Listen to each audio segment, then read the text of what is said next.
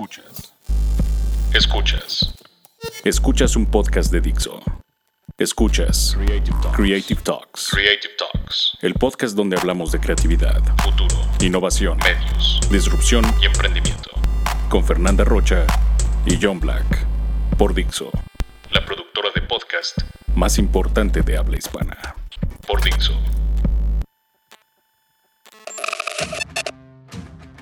Una vez más, las líneas del espacio y el tiempo han convergido y están escuchando las Creative Talks podcast. Yo soy John Black y saludo a Fernanda Rocha. Hola a todos, bienvenidos. El día de hoy estamos grabando el viernes 13 de septiembre, pese a todo lo que hay alrededor de este día. Eh, son ideas alrededor, Fer. Yo creo que solo es una fecha más que suena sexy para la industria de Hollywood. Pues le damos a esta edición de las Creative Talks.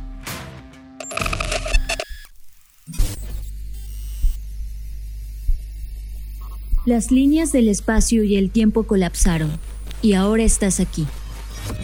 Bienvenidos humanos a este podcast que habla de tecnología, arte, diseño, creatividad, futuro, emprendimiento, contenido, cultura digital y cyberpunk. Bienvenidos a las Creative Talks Podcast, un podcast presentado por Blackbot, la compañía que diseña el futuro. Creative Talks es parte del movimiento global Creative World. Creative World. I tried to convince people to slow down, slow down AI, to regulate AI. This was futile. I tried for years. Nobody listened. Nobody listened. Nobody listened.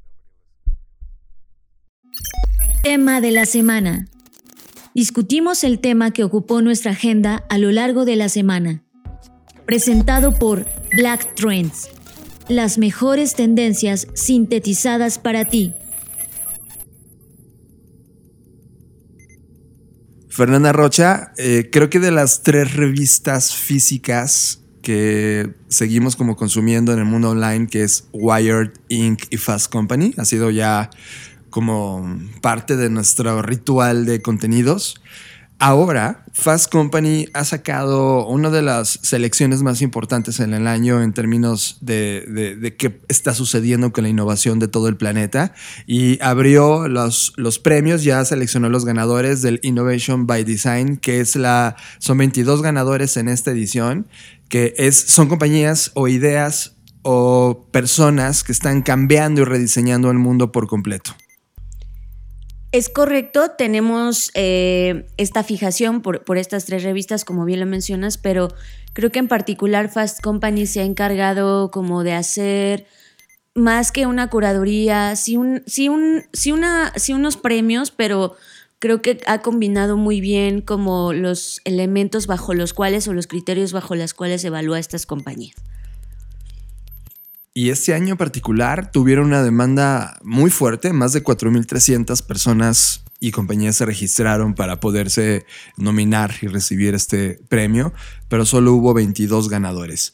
Así que vamos a hablar de estos 22 ganadores y comenzamos con la primera categoría, que es una de las más importantes, de hecho la más, la Design Company of the Year, la compañía de diseño del año. Y esta vez se la lleva una de las compañías que ha venido consistentemente haciendo las cosas tremendamente bien. Lo hemos analizado prácticamente en todos los casos de estudio que damos en los cursos y, es uno de los grandes referentes entre hardware y software. Estoy hablando de Nike Fair. Nike es esta compañía que, que si bien nosotros en el colectivo imaginamos solo como esta compañía que vende productos deportivos o tenis o ropa, creo que hay otra parte que justamente es la razón por la que lo premian, que está mezclando, como bien menciona John, el hardware y el software. Y sobre todo en estos últimos dos años creo que se ha preocupado muchísimo por crear experiencias que sean totalmente, eh, o sea, que combinen totalmente con nuestro mundo digital y con nuestro mundo análogo. Ha venido trabajando también con compañías de software, evidentemente, como Google. Google no aparece en el listado de estas compañías innovadoras este año. Y ha creado estos mundos, como tú dices, de hardware y software, donde mezcla exactamente el mundo físico como lo conocemos con experiencias online. Creo que el mundo va a terminar de asombrarse cuando termine de ver este, este mundo de realidad aumentada generado con Google a través de los Google, Google Glasses.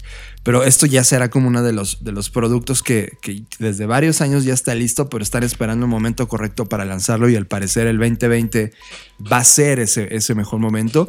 Pero por ahí vimos los primeros tenis conectados, vimos un poco de la nostalgia de modelos clásicos reviviendo en los últimos años y sobre todo Nike se supo reentender ¿Cuál era el propósito real de estar acá? Creo que desde ese gran golpe de los, de los mediados de los noventas, cuando Naomi Klein escribe, escribe, este libro que se llama No Logo y le hace una crítica brutal a cómo se venía manejando en términos de producción Nike, creo que finalmente, 20 años después, termina Nike por entender la esencia de la crítica de ese logo, de ese no logo, y termina haciendo una reingeniería al interior y una reconcepción de alma como compañía. Eso que mencionas es para mí lo más importante y trascendente, porque si bien puedes tener la tecnología y buenos productos, hoy en día se necesita también entender qué es lo que las personas esperan de ti, ¿no? Estas expectativas que, la gente a veces tenemos sobre las marcas. Y creo que esta postura que Nike ha asumido sobre apoyar al caso del el jugador de americano, Kaepernick. Hace un año de eso. El apoyar y sumarse al movimiento feminista, pero no desde un punto de vista de, de comercializar el movimiento, sino más bien como de aquí estoy yo también sumándome a esto. Creo que ha, hecho bastantes ejercicios en los últimos meses que nos hablan de esta, de nueva alma que, que quizás siempre tuvo, que, pero que por algún momento se perdió. O sea, y lo digo que siempre lo tuvo porque si ustedes leen la historia de Nike, cómo se concibe y, y cómo el propósito de por qué Nike sale al mercado como una marca, pues siempre ha sido como honrar al ser humano, honrar su potencial y creo que hoy más que nunca están volviendo a cumplir con ese propósito. Exacto, creo que eh, ahora es una compañía eh, diseñada por el propósito que es algo que se había perdido y creo que antes había sido una compañía diseñada solo por el profit, ¿no? Y creo que le está dando una gran lección al mundo sobre cómo se tiene que mover una compañía que a través del propósito y de tener un statement clarísimo, que eso es algo que se le agradece a los, al último año, Nike ha tomado las riendas de tener un statement claro al mundo afuera y decir esto somos y esto no somos. Creo que eso es se, la, se agradece que exista una de estas compañías. Y también han arriesgado muchísimo, y eso me encanta, en crear, eh, por ejemplo, este Nike House of Innovation, que está en Shanghai y que luego abrieron en, Nueva York y que lo platicamos en este podcast justo en la semana que estaba siendo abierto este, este Innovation Home. Eh, creo que se se ha abierto a jugar y tener laboratorio de pruebas donde el nuevo talento está siendo convocado y se está jugando con diseño, tecnología y propósito. Creo que sí estoy de acuerdo que Fast Company premie a la compañía de diseño del año y que sea Nike. Y me inspira muchísimo sobre las compañías que se van a inspirar también de esta, de esta victoria que Nike está teniendo. Y que finalmente en, la vida personal, eh, yo ya tengo un par de, tenis. Eh, es decir, el efecto de hacer bien las cosas ya derivó en que el consumo de sus productos sea mucho mejor y con una conciencia todavía más alta de cuando fue fundada. Ahora bien, ese fue la empresa de diseño del año. Vamos a el tema de aplicaciones y juegos. Y aquí pensaríamos, o sea, no sé, me imagino cuántas solicitudes respecto a esto debe haber porque cada vez veo más y más compañías que están generando aplicaciones o que están generando algún tipo de, juego para los teléfonos móviles. Pero en este caso, em, la biblioteca de Nueva York, la biblioteca pública, hizo algo que a mí me sorprendió. Y no sé si recuerdas, John, que cuando esto apareció yo te dije, esto hay que hablarlo en el podcast y de repente como que ya, no sé, nos ganaron nuestros temas y se perdió, pero qué bueno que ahora lo estamos retomando. Y es que ellos encontraron una manera de un poco hackear el sistema de cómo la gente consume historias. Sabemos que hoy en día Instagram es eh, una de las plataformas más consumidas y sobre todo el formato de historias es lo que está un poco moviendo a la plataforma. Y ellos lo que hicieron fue crear como novelas, por eso este, este proyecto se llama Insta Novels, en donde de las novelas clásicas, este, eh, de hecho el ejemplo eh, es Alicia en el País de las Maravillas, por ejemplo, hicieron como una, una eh, versión de la historia adaptable a historias, en donde está exquisitamente diseñado la portada, el capítulo, los, los, los, el contenido mismo del libro, de tal manera que tú lo puedes consumir tapeando, o sea, haciendo tap en las historias. Y me parece una reconcepción de cómo consumir las historias. O sea, es decir, no tendríamos por qué dejar de consumir los clásicos de la literatura o los clásicos de los libros que nos gustan o de, los géneros que nos gustan, siempre y cuando podamos encontrar nuevos mecanismos para atraer a las nuevas audiencias y no porque no lo leas en el libro físico significa que, valga menos, al contrario, yo creo que esto enriquece la experiencia, no sustituye al libro, pero sí encuentra otras formas y otros modos de involucrar a las personas en esta literatura clásica. Sí, es un esfuerzo fascinante de poder atraer todo este contenido y readaptarlo a los nuevos medios. Eso creo que es una labor que muy pocas personas realmente están haciendo. Y una de las cosas que me vuelve loco de Fast Company es que en verdad premia a compañías que están haciendo una, aportando una gran calidad en su propuesta.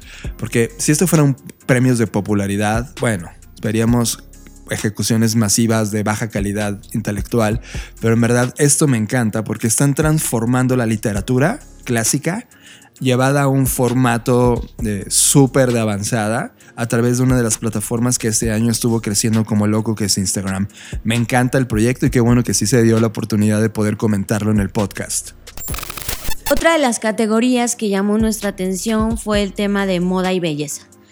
Y es que creo que ambos conceptos se están reconceptualizando con el paso del tiempo. Hoy la belleza se está moviendo más hacia lo natural, hacia las pieles glow, que, que, brillen por sí mismas, que brillen en su esencia, dejando de lado un poco el tema del maquillaje. Creo que eh, también el concepto de moda, ¿no? Que ahora estamos muy preocupados porque nos dimos cuenta que la moda es una de las industrias o la, la que de, de, las que más contamina. Y entonces estamos, tratamos, estamos tratando como humanidad de, de reinventarnos en ese sentido, de reinventar nuestros conceptos, nuestros consumos.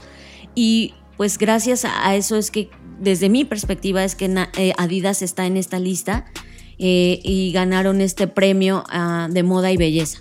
Fashion and Beauty y, creo que estamos en un momento súper interesante. Y o sea, ya van dos compañías de diseño de calzado, ¿no? Que están en, los, en el tope.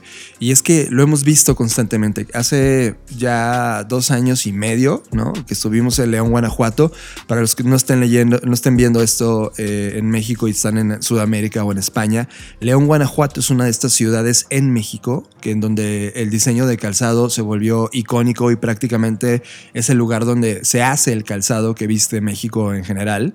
Y estuvimos allá en uno de los eventos más importantes, el más importante sobre calzado en la región.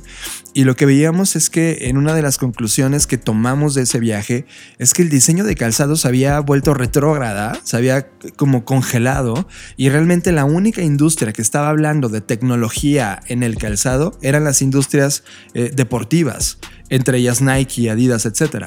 Ver Adidas aquí ganar el Fashion and Beauty obedece a un tema que han empujado muy fuerte desde que Stella McCartney y su equipo de diseño, que además conocimos en ese evento, estaba haciendo. Se estaban uniendo a una, compañía de estas que coleccionan eh, todo eh, la basura y plásticos que hay en el mar, se me olvida el nombre ahora, cómo se llama la compañía. Y una vez que colectaron estas toneladas de plásticos, empezaron a trabajar en textiles generados o, obtenidos de esta utilización del plástico de los mares. Y ahora eh, gracias a la tecnología desarrollada desde ese instante que tuvieron esta convergencia, han creado el tenis o el calzado 100% reciclable, con el performance que tiene una Adidas el día de hoy, con la estética visual que tiene una Adidas el día de hoy. Y me parece formidable que en Fashion and Beauty no veamos una marca de moda tradicional, sino veamos una compañía de deporte y performance ganar la categoría y ponerle un statement claro a la industria de la moda sobre, oigan, esto ya no tiene que ser solo de consumo, de hecho, ahora es de consumo, reciclaje, de circularidad. Creo que eh, a partir de ahora se inaugura prácticamente todo el tema de circularidad en, todas las categorías, pero creo que la moda va a terminar abrazando estos círculos de consumo en donde algo puede generarse, reciclarse y llegar a otro nivel, o algo puede vivir un momento y volver a vivir otro momento con exactamente la misma prenda, dada la calidad con la cual fue hecho. Eso es algo que va a dar mucho de qué hablar en la industria y, me encanta que ver aquí Adidas y ganando este premio de Fashion and Beauty. Y finalmente el último premio que vamos a comentar es en América Latina eh, es un proyecto de una comunidad donde se están intentando construir 50 hogares de una comunidad solo utilizando eh, eh, impresoras 3D. Y eso es un proyecto que de alguna manera ha ido evolucionando pues ya en los últimos 6, 7 años desde que el 3D printing comenzó una explosión comercial muy agresiva. Ahora estamos viendo este tipo de diseño en donde le das total viabilidad, sustentabilidad y prácticamente velocidad a poder brindarle a un ser humano o a una comunidad de seres humanos que no tenían oportunidad de comprar una casa o tener una casa con la dignidad que se necesita y se requiere y ahora a través de la eh, tecnología de impresión en 3D es posible. Aquí están entregando el premio a la compañía New Story Icon, que se preocupó por hacer este proyecto y ahora mismo están creando esta comunidad de casas diseñadas y hechas a través de 3D printer. Creo que también es un statement importante para el mundo de la arquitectura y para solucionar estos problemas eh, tan viejos en, en la humanidad de tener finalmente eh, hogares dignos para seres humanos y es a través ahora de esta tecnología que es posible. Pues listo, creo que ya tocamos los, los, digamos que los que más atrajeron nuestra atención, pero si ustedes quieren consultar toda la lista, eh, basta con que se metan a Fast Company y, es lo primero que hoy en día está en, el home o en el, en página de inicio de Fast Company. De cualquier forma, vamos a dejar la liga para que ustedes puedan consultar al resto de los ganadores en el resto de las categorías. Media. Hablamos de los contenidos que vemos en Netflix, Amazon, YouTube, Vimeo, HBO, iTunes o nuestro timeline de Internet. Media. Media es presentado por Blackbot, la compañía que diseña el futuro. Fernanda Rocha. Acabamos de ver una serie, de esas series que nos llaman mucho la atención, pero tengo que decir que es una serie que duró muchísimo. La extensión fue eh, muy cansada. O sea, era como. Sí, de... repente se volvió como una novela. Sí. Una telenovela, más bien. Tuvo como estas inconsistencias narrativas, ¿no? O sea, pudo haberse acortado la serie de mínimo unos cuatro o cinco capítulos. También eso, eso es desde nuestra perspectiva, pero este es el tema cuando, cuando, cuando ves series de, que vienen de otros países, ¿no? Igual para los rusos es como, wow, es la mejor serie. O sea, también lo puedo entender, pero desde nuestro consumo eh, más occidental, más, más, este, eh, no, pues de este lado del planeta, eso es nuestra perspectiva. Estamos hablando de la serie rusa Better Than Us, mejor que nosotros. Mejores que nosotros. Mejor, es una serie de televisión rusa de ciencia ficción, lo cual ese planteamiento lo hace interesante. Creada por Andrei Yukovsky y producida por la compañía Yellow Black and White en colaboración con Sputnik Vostok. Y esto fue transmitido para el canal estatal ruso C1R. Y es la primera vez que en realidad veo una serie rusa eh, creo que lo que más me impactó al inicio de esta serie fue la impresionante actuación de quien hace el robot. No tengo el nombre ahora mismo, pero nunca había visto cómo alguien se entregaba al papel de un robot y le crees de inicio a fin cada ejecución, cada frase, cada mirada, cada postura, cada movimiento me, atrapó. O sea, más allá de lo que narrativamente tiene la serie, que es, ahorita vamos a platicar un poco de la historia, creo que la actuación de un robot me, volvió loco. Es, es impecable.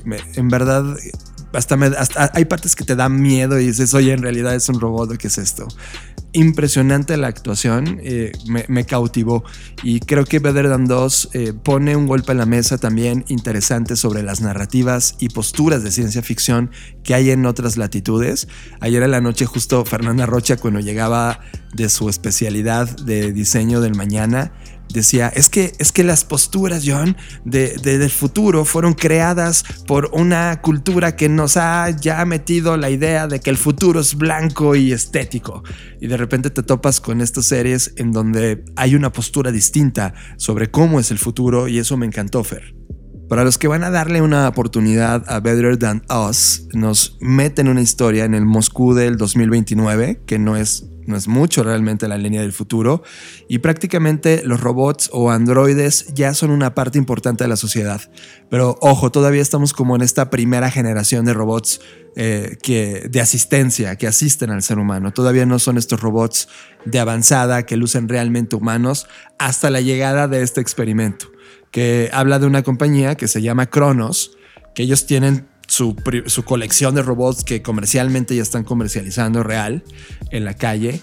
Y entonces eh, el, dueño de Cronos, pues no es el dueño, el director de Cronos, porque el dueño es otro señor que, luego van va a ser una parte importante en la historia, eh, compra en el mercado negro un modelo muy nuevo de robot. Que, que, este, este robot sí, sí se ve absolutamente humano, sí tiene una inteligencia muy fuerte y su prioridad, su, código fue creado para poder crear una familia y protegerla a toda costa. Este es el, meollo de, la historia y prácticamente todo lo que ocurre a través de esa hipótesis es cómo este robot se desarrolla con una familia le, brinda toda la protección y luego esta familia se mete en, problemas con la compañía Cronos y te lleva a momentos de cuestionamiento social, empresarial, tecnológico, humano, donde toda la parte eh, que tenemos nosotros de cómo nos comportamos en ese escenario se pone en duda y entra en una crítica social de qué pasaría si dejamos y no regulamos eh, a que las máquinas lleven socialmente todo el ritmo de una sociedad a través de su tecnología. Creo que hace un cuestionamiento muy fuerte sobre ese planteamiento de qué pasaría si no nos ponemos a reflexionar si hoy podemos tener estos asistentes robóticos en la casa. A mí lo personal de las cosas que más me impactaron, o sea, no es la temática en sí, porque creo que también ya está como muy utilizada, ya hemos visto muchas series, historias que hablan sobre los robots y su dominancia sobre el ser humano, pero a mí lo que me impactó sí es como la relación que podría tener el robot con los niños. Creo que es una zona muy vulnerable de la sociedad, o sea, los niños son como algo que normalmente se protege muchísimo y aquí la historia parte de, justamente una relación que, que la robot con la primer persona que se engancha realmente, pues es con una niña, ¿no? Y que de hecho en origen esta robot fue creada en, China porque justamente habíamos llegado a un momento en la humanidad en el que ya no había, eh, ya no había más niños, eh, hablan justamente del momento en el que eh, a, las ciudadanas chinas se les obligaba a abortar. O sea, habla como un poco de esto, que no profundiza tanto, solo lo, lo dice tal cual para un poco eh, que el argumento, que el argumento narrativo tenga sentido.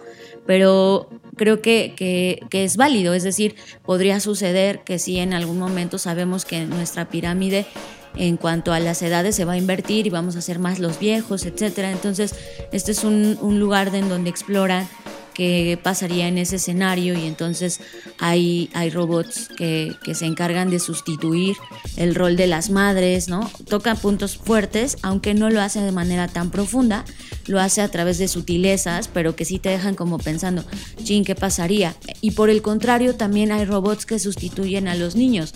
Habla de un matrimonio que por ciertas circunstancias perdió a su hijo y pues eh, en ese momento, porque es posible, lo sustituyen de cierta forma pues con un niño robot que evidentemente pues no hace.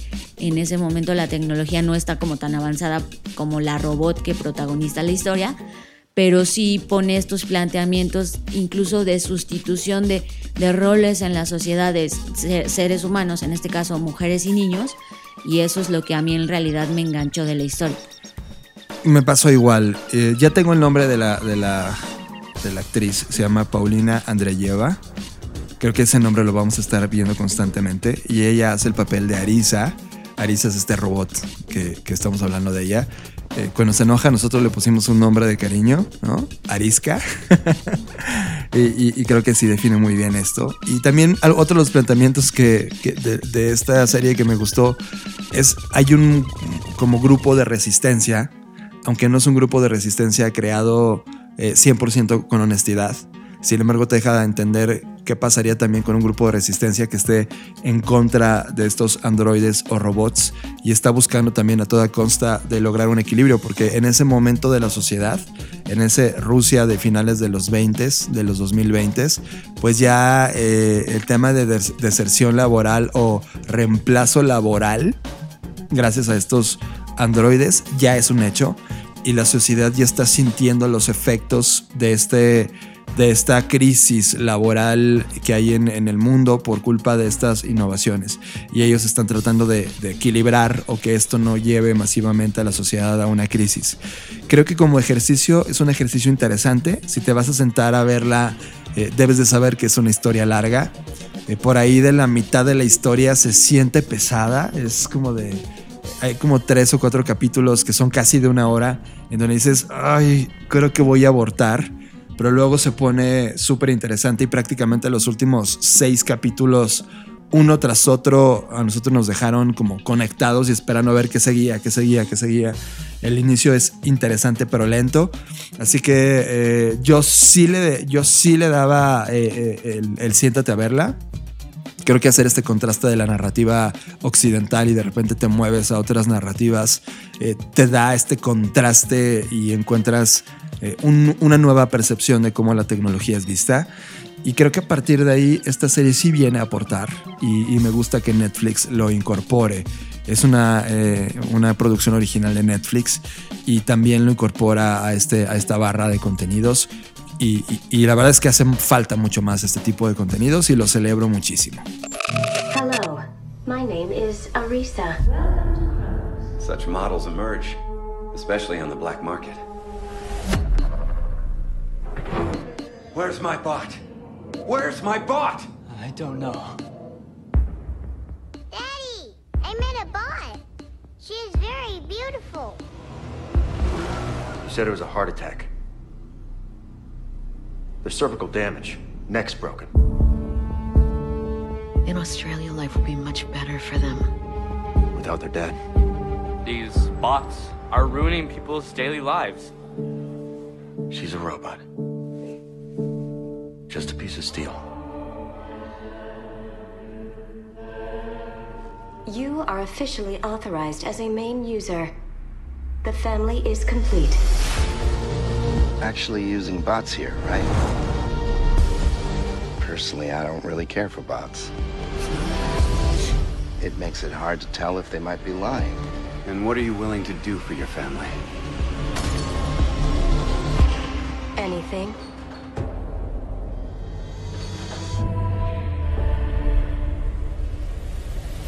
Estás procesando Creative Talks Podcast.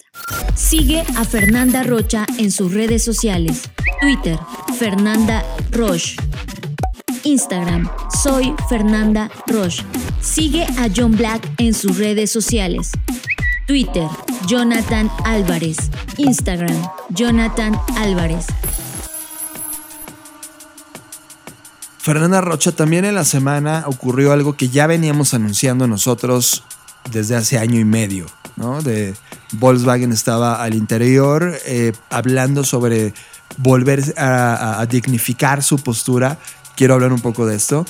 Eh, en el pasado, hace casi cinco años, cuatro años de que ocurrió esto, Volkswagen tuvo una crisis brutal debido a la emisión de contaminantes de sus autos cosa que ellos habían mentido en toda la línea de marketing que habían hecho y además eh, habían creado un, algoritmo de medición, o sea, es decir, hackearon los, las mediciones de sus autos para poder decir que sus autos eran uno de los autos más verdes del planeta y resultaba que no era cierto. Eso provocó una de las crisis empresariales más importantes en la industria de los autos, a tal grado que casi lleva a la quiebra Volkswagen. Y con esto en contexto, ellos aprendieron de este error aprendieron y criticaron muchísimo la postura que tuvieron como compañía y ahora están empezando a dar estos primeros pasos producto de esta crisis. Primer paso importante, están debatiéndose muy al interior y con pasos interesantes el convertirse en una compañía de autos eléctricos. Creo que ahora ver de nueva eh, la combi que va a ser lanzada el 2020 y que la combi nos, nos sedujo, estuvo increíble este rediseño que hicieron y es 100% eléctrica.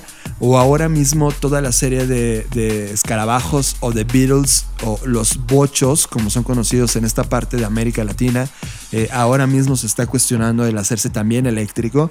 Eso ha llevado al interior un rediseño del logotipo que ya nos dejaron ver y que a mí en primera línea me dejó muy satisfecho y nos regresa como ese, a ese escenario retro de lo que se estaba pensando que era Volkswagen en, el, en un inicio, Fer. Mm, creo que toda, incluso toda esta nueva gama de productos que está bajo la firma de ID Cars, eh, todo el look, el look and feel, no solamente del propio auto, sino de eh, todo el acompañamiento visual que están haciendo, que es un poco pues como estos colores mm, brillantes, tonos vibrantes, rojos. O sea, si analizáramos como todo, todo el look and feel que están teniendo en su sitio, ¿no? Los, los, es natural el paso que ahora dan, ¿no? Y creo que hemos venido mm, analizando y revisando desde que las compañías tecnológicas como que pusieron el statement muy alto sobre lo que era el diseño o rediseño de los logotipos y que eso se ha permeado al resto de las industrias. Hoy está tocando la industria de los automóviles, que aunque pareciera que es de las más avanzadas en cuestión tecnológica, a veces pareciera que es de las que más también se rezagan en cuanto a la innovación y no en el sentido propio del diseño de los vehículos, porque el diseño mismo de los vehículos pues demanda actualizaciones, etcétera, pero me refiero al diseño per se de las compañías que, pareciera que los logos son intocables y que no están dispuestos a, perder como la tradición para readaptarse a nuevos mercados. Y creo que este, este salto que está dando Volkswagen al rediseñar su logotipo pues nos deja ver que está dispuesto, que está dispuesto como a sacrificar y un poco a dejar en el pasado esos errores, ¿no? O sea, más que, más que visualmente también nos habla del discurso y de la narrativa que hoy traen a la mesa. Creo que mucho de lo que le pasó a, Nike en los noventas, que termina pasándole a Volkswagen y le va a pasar a todas las compañías, eh, atraviesan esta curva de entendimiento de que hicieron mal y ahora están apostando con una nueva genética de compañía. Eh, yo sí le creo a Volkswagen porque he visto pasos sólidos en esta crítica personal al interior de la compañía y lo están haciendo bien. Creo que ahora están apostando definitivamente por este concepto de e-mobility, que es la genética real de este cambio. Y la segunda cosa que me emocionó muchísimo, porque ahora mismo nosotros estamos trabajando mucho en esta línea, eh, están creando el primer Sound Brand de la compañía. ¿Qué es el Sound Brand? Es esta representación sonora que las marcas tienen para poderse identificar en un ambiente donde hay mucho más elementos multimedia.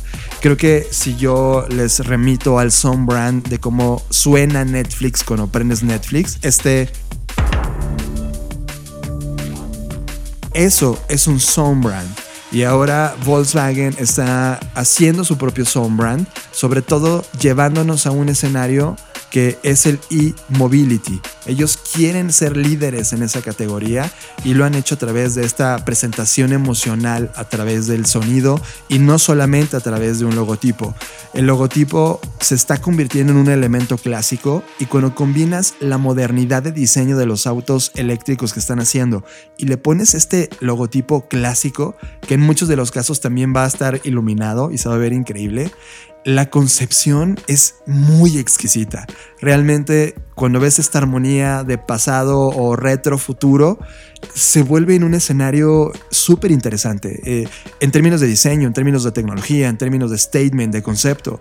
Creo que eh, de primera vista, si ves el logo, te puede quedar desabrido, pero cuando entiendes todo el concepto de cómo llegaron ahí y lo que van a seguir haciendo a partir de ahí, se vuelve súper exquisita esta ejecución. Volkswagen. Estás procesando Creative Talks Podcast. Te la pasas preguntando si la conferencia se transmitirá en vivo, porque tu principal pretexto es que te queda lejos. Pero incluso cuando imparten una muy cerca de tu casa, no vas. Te la pasas preguntando si es lo menos, porque alguna parte de tu cabeza, de formas verdaderamente inexplicables e incongruentes, la ecuación de bueno, bonito y barato es real. Sin embargo, cuando algo es gratis, no lo valoras o piensas que seguro es chafa o simplemente que no vale la pena. Te la pasas señalando al que hace y al que no hace también, mientras tú ni siquiera tienes el valor de intentarlo.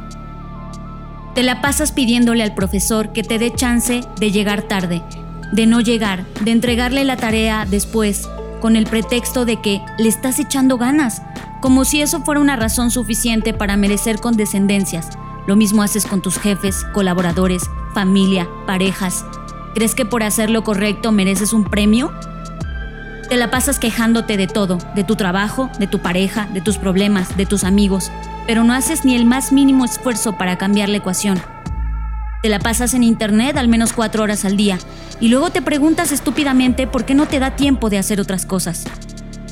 Te la pasas hablando de emprendimiento, pero cuando un amigo conocido se atreve a emprender, eres el primero en pedirle que te dé un precio de amigos. Te la pasas criticando los errores de otros a sus espaldas y cuando los tienes de frente te falta valor para discutirlo. ¿O será que te quedas callado porque inconscientemente tú mismo estás anulando tus propios argumentos? Te la pasas pidiéndole a tu Dios o a otras fuerzas, personas, entidades que te ayuden y cuando recibes el favor, olvidas que esa persona existe y mandas al carajo tu gratitud. Te la pasas toda la vida entera esperando el momento perfecto, las mejores circunstancias, prometiéndote en vano que cuando te cases, cuando te gradúes, cuando tengas un mejor trabajo, cuando encuentres estabilidad en tu vida, vas a sentirte feliz y mientras haces eso, se te va la vida. Y cuando por fin quieres vivirla, te das cuenta que es demasiado tarde. Y dentro, muy dentro de ti, te cae el 20 que el único culpable siempre fuiste tú. Creative World.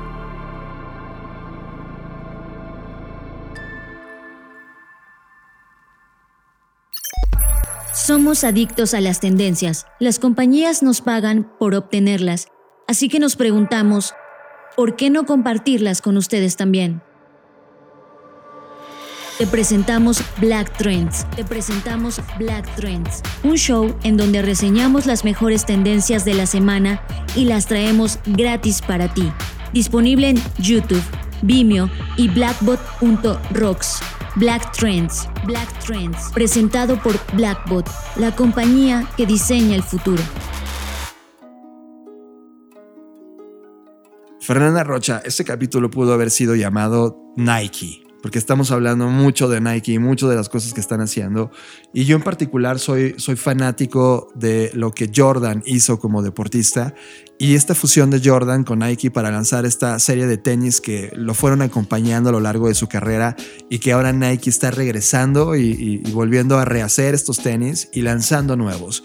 Pero ninguno me había cautivado como ahora este proyecto del el Air Jordan 34, la cual ofrece una perspectiva totalmente distinta de Jordan y crea una de las zapatillas de baloncesto en donde prácticamente cuando las ves, estás hablando del futuro y, eso me vuelve loco. Es el términos de diseño prácticamente me cautivó. Se hizo un calzado de rendimiento totalmente focalizado en la experiencia y meter esta, este toque de alta innovación ya patentada en el modelo del 34 sin duda está cambiando la regla y el juego de todo lo que hemos visto en las zapatillas y en los sneakers de básquetbol. Realmente me encantó. ¿Qué opinas tú ahora del diseño, Fer? Mira, en lo personal, eh, creo que desde niña estos modelos se me hacían como muy varoniles. O sea, como que eran tenis muy toscos. Y yo como mujer como que nunca me relacionaba con la marca en el sentido de que pues, para mí en mi cabeza había un sesgo de que estos son tenis para hombre, ¿no? Y creo que hoy en día la estética ha cambiado tanto que sin sacrificar, como bien mencionas, el performance o lo que el tenis debe hacer para brindarte confort, soporte, eh, elasticidad, etcétera, sigue cumpliéndose, pero cada vez se acerca más a una estética mucho más eh, alargada, más estilizada y que de hecho eh, ahora yo recién me compré unos tenis Jordan, no estos, pero justamente porque ya dejaron atrás como esta como que eran muy toscos, muy, o sea, los veías y eran como muy gorditos, no sé cómo decirlo. Y ahora con este nuevo diseño, sobre todo este modelo del que estamos hablando, de los Air Jordan 34, creo que, que ya se rompió ese mito, o que al menos a mí como usuario y consumidor ya se me rompe ese mito. Y ahora lo que veo, como bien dices tú, es un diseño súper estético, súper, si bien no tan, o sea, no, no futurista de que es inalcanzable, sino ya con un diseño de lo que veíamos en las películas que hablaban del futuro en aquel entonces, ¿no? Sí, Creo totalmente. que, que ya siento que ya por fin nos alcanzó, ahora solo faltará que podríamos volar o algo así, pero en cuanto a la estética están muy padres y sobre todo lo que me llama la atención es, es- es estos diferentes materiales que van desde suede hasta cosas que no, no tengo idea cómo se llama eh, eh, ese plástico exactamente pero que ya reflejan como esta capacidad tecnológica de mezclar distintas texturas. Entonces creo que va muy ad hoc con lo que Nike está construyendo hoy en día. Sí, creo que el diseñador actual de la marca que se llama Tate Cuervis realmente está llevándolo al siguiente nivel.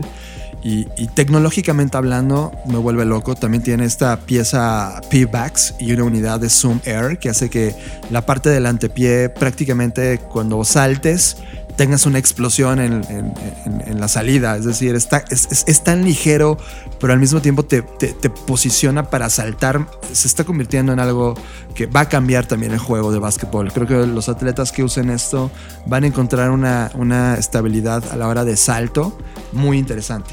Y creo que al final es- este modelo, y casi nunca hablamos de modelos particulares de sneakers, pero esto en particular me lleva a un tema general. La tecnología de calzado, como la conocemos, está marcada en este momento por la tecnología y creemos que realmente la innovación y el performance proviene de una de las industrias más competitivas en historia, el deporte. Creo que por eso Nike es la compañía hoy más importante de diseño en el mundo y Fast Company la está ahora mismo premiando. Y ahora que nos dejan ver el proyecto 34 de Air Jordan, pues te das cuenta que sí va para allá, que sí lo están haciendo. Creo que toda la industria en general debe, ya, no, no solamente que se dedica a hacer tenis o no, sino toda la industria en general que quiera entender cómo funciona la innovación en este planeta, necesita sentarse y poder analizar a profundidad como caso de estudio qué Nike ha venido haciendo en los últimos cinco años, cómo lo ha hecho y por qué. Creo que ese es el secreto más importante y cuando ves este Jordan 34 te das cuenta que están llegando a la, a la- a la- a la suma, al punto más alto de esta visibilidad que Nike está dejándonos sentir de la compañía que se convirtieron. Música. Música. Llegó la hora de subirle al volumen. Música en las Creative Talks. Yeah.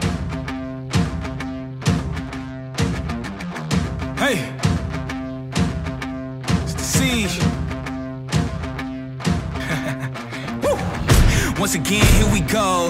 Know the name, know the flow. Turn me up a little more. I'm setting traps, I'm alone.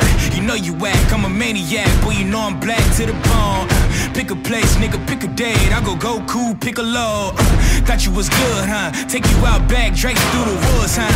Thought I was weak, huh? You ain't see the work I put in all week, huh? Give me that, where the city at? Nitty gritty, this ain't gonna be pretty, Jack. Not afraid, get up out the way. Y'all used to, hate, look at what you made.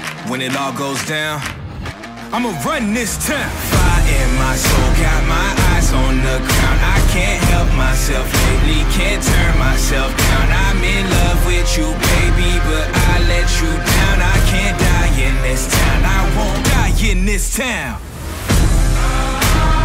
Yeah. Hey. Don't die in this town.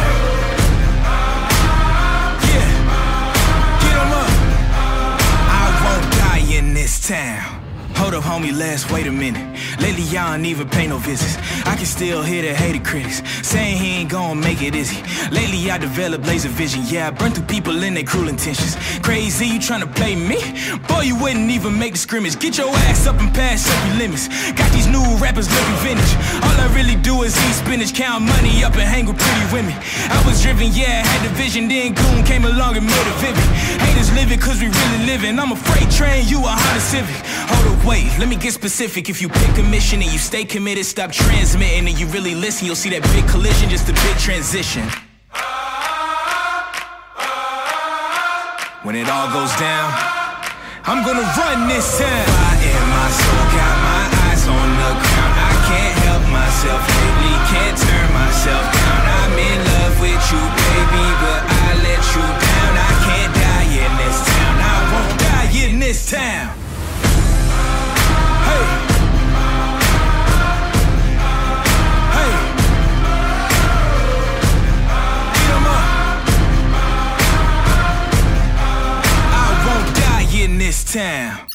Estás procesando Creative Talks Podcast. Fer, siempre estamos eh, planeando como ir a un Airbnb y tomar vacaciones y aislarte como de la gente en términos masivos de lo que usualmente hace en un lugar cuando lo visita.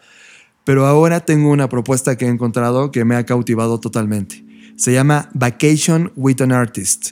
Es un proyecto en donde literal tú puedes visitar artistas que están en distintas partes del planeta y vacacionar con ellos. Es decir, imagínate que hay un artista increíble que admiras y que tiene su casa a las afueras de París. Y en tus vacaciones quieres visitar y vivir con él, pero al mismo tiempo que estás viviendo con este artista, este artista te da clases de cómo él está ejecutando sus obras y terminas teniendo una masterclass en tus vacaciones con este artista y luego te mueves al siguiente. Esa es la idea de este proyecto, Vacation with an Artist, donde literal lo que te dan es la oportunidad de poder conocer artistas que están en el, en el book de Vacation with an Artist y aprender todo respecto a ellos, desde su técnica, su postura, la forma en cómo ve el mundo y que tú termines en una vacación donde no solamente convives con esta comunidad de artistas, sino que además te regresas con una cantidad de conocimiento fascinante. Me parece sensacional que puedas eh, no es nada más vacacionar, sino al mismo tiempo aprender, conocer. Creo que aunque no hubiera como una clase tal cual, el hecho de convivir eh, en un día normal con un artista, ya de por sí es una experiencia, ¿no? Entonces, si a eso le sumas que estás descontextualizándote, es decir, que estás conociendo un nuevo lugar, que estás en, en un nuevo, eh, una, una nueva cultura, una nueva localidad, pues hace totalmente enriquecedor este proyecto. Y Vacation with an Artist lo que está buscando es que también las personas que se meten a vacacionar con los artistas es que se desconecten del mundo. Es decir, no es una experiencia tecnológica ni de social media, sino es una experiencia lenta en donde te permite hacer una pausa creativa y buscar un proceso creativo distinto al tradicional, lento y tangible. Son unas vacaciones creativas para alguien que está buscando pasión por la vida, pasión por encontrar una, rutina artística nueva y conocer artistas que sí lo están haciendo y que te reciben a su ritmo en su casa y aprendes con ellos mano a mano. Esto me parece que va a ser un verdadero upgrade para toda una escena artística que está buscando inspiración y conexión. Creo que el proyecto me vuelve loco o sea, en algún momento hemos platicado de... Hay, un Airbnb que ya platicaremos en otra edición, que no es un Airbnb, es un nuevo proyecto que lo que hace es que te renta no casas ni depas, sino lugares artísticos, es decir, donde el artista hoy vive, pero hoy está viajando en América y entonces deja su, su estudio de Ámsterdam, tú puedes llegar al estudio de él y trabajar durante un mes en ese estudio para tu obra, pero esto lleva al siguiente nivel porque sí estás hablando y relacionándote con el artista para poder compartir estas experiencias creativas que de otra manera no podrían suceder. Creo que es una nueva forma de viajar y sí, creo que están eh, evolucionando las vacaciones creativas y me gusta mucho, Fer, me encanta. Estás escuchando Creative Talks Podcast. Pues ya está, esta edición se trató mucho de diseño, innovación, mucho de Nike, pero también contrastamos con con otros proyectos como este último del que hablamos que me parece de verdad sensacional. Y pues es un placer estar acá con ustedes. Gracias a todos los que han dejado mensajito.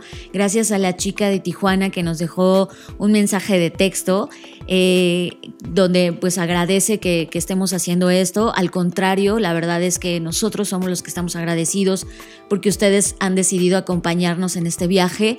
Eh, y bueno, pues muchas gracias. Yo soy Fernanda Rocha. A mí me pueden encontrar en todas mis redes sociales como Fernanda Roche. Y pues ya está, nos vemos en el futuro. Muchas gracias por todo. Yo soy John Black y también quiero agradecer a todos los que se tomaron la molestia de dejarme un mensaje el 9 de septiembre, ya sea en texto, en audio o en video. Muchas gracias. En verdad mi corazón ese día tuvo una explosión de felicidad porque también Fer organizó mucho de estos videos que, que yo vi a primera hora del 9 de septiembre. Fue mi cumpleaños y eso me encantó. Eh, en verdad, muchas gracias. Y aunque no podamos estar físicamente con ustedes a un lado, sí siento que hemos creado una comunidad que, está ahí conectada. Gracias por escuchar esto. También te recuerdo que semanalmente estamos eh, haciendo las Black Trends Hemos hablado temas muy interesantes en las últimas ediciones. Las Black Trends es un ejercicio por traer contenido de última generación que vemos como tendencia para que ustedes estén enterados y tomen decisiones a partir de eso. Es nuestra forma de darles un vistazo al futuro y que esto puedan aplicarlo en lo que están haciendo todos los días. Muchas gracias, ya saben mis redes sociales. Así que como Fer lo dijo, también, nos vemos en el futuro. Tu voz este es el espacio para escuchar tus ideas, consejos u opiniones. Solo déjanos un mensaje de voz al WhatsApp 5583-695959. Déjanos un mensaje de voz. Esta es tu voz.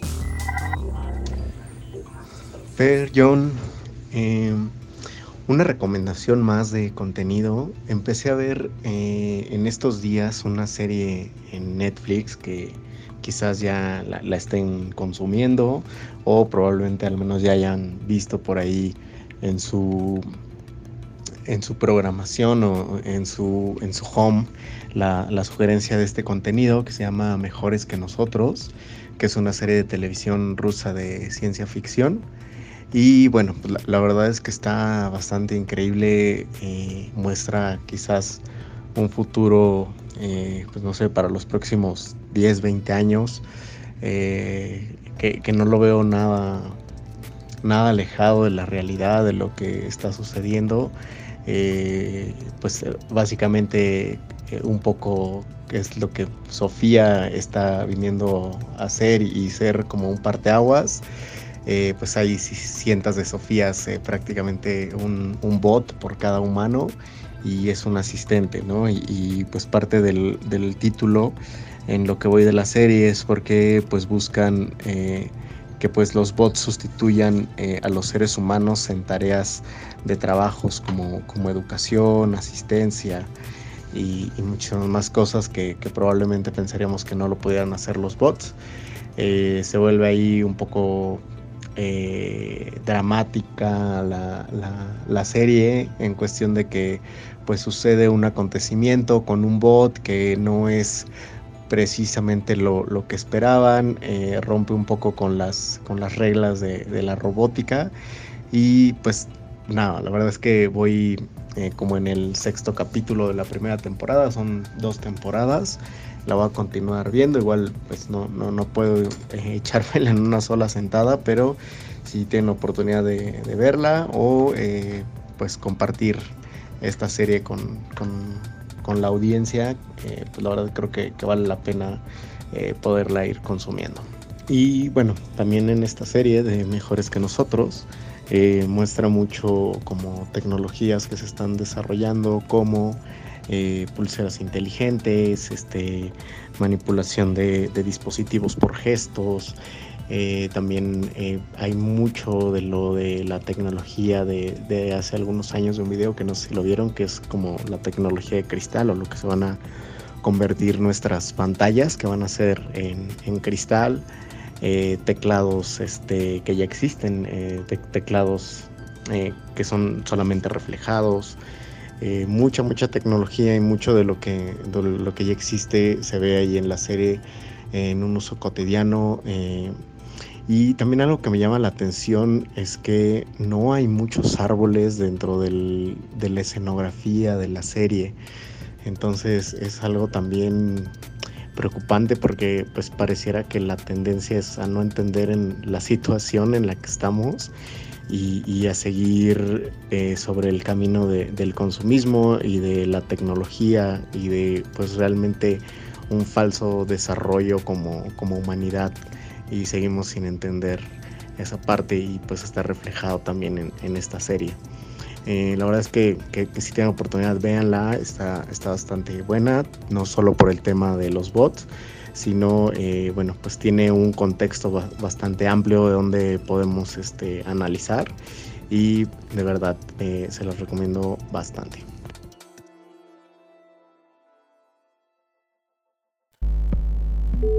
Dixo presentó. Dixo presentó Creative Talks. El podcast en donde hablamos de creatividad, innovación, medios, disrupción y emprendimiento. Con Fernanda Rocha y John Black. Por Dixo, la productora de podcast más importante de habla hispana. Nos escuchamos en el futuro.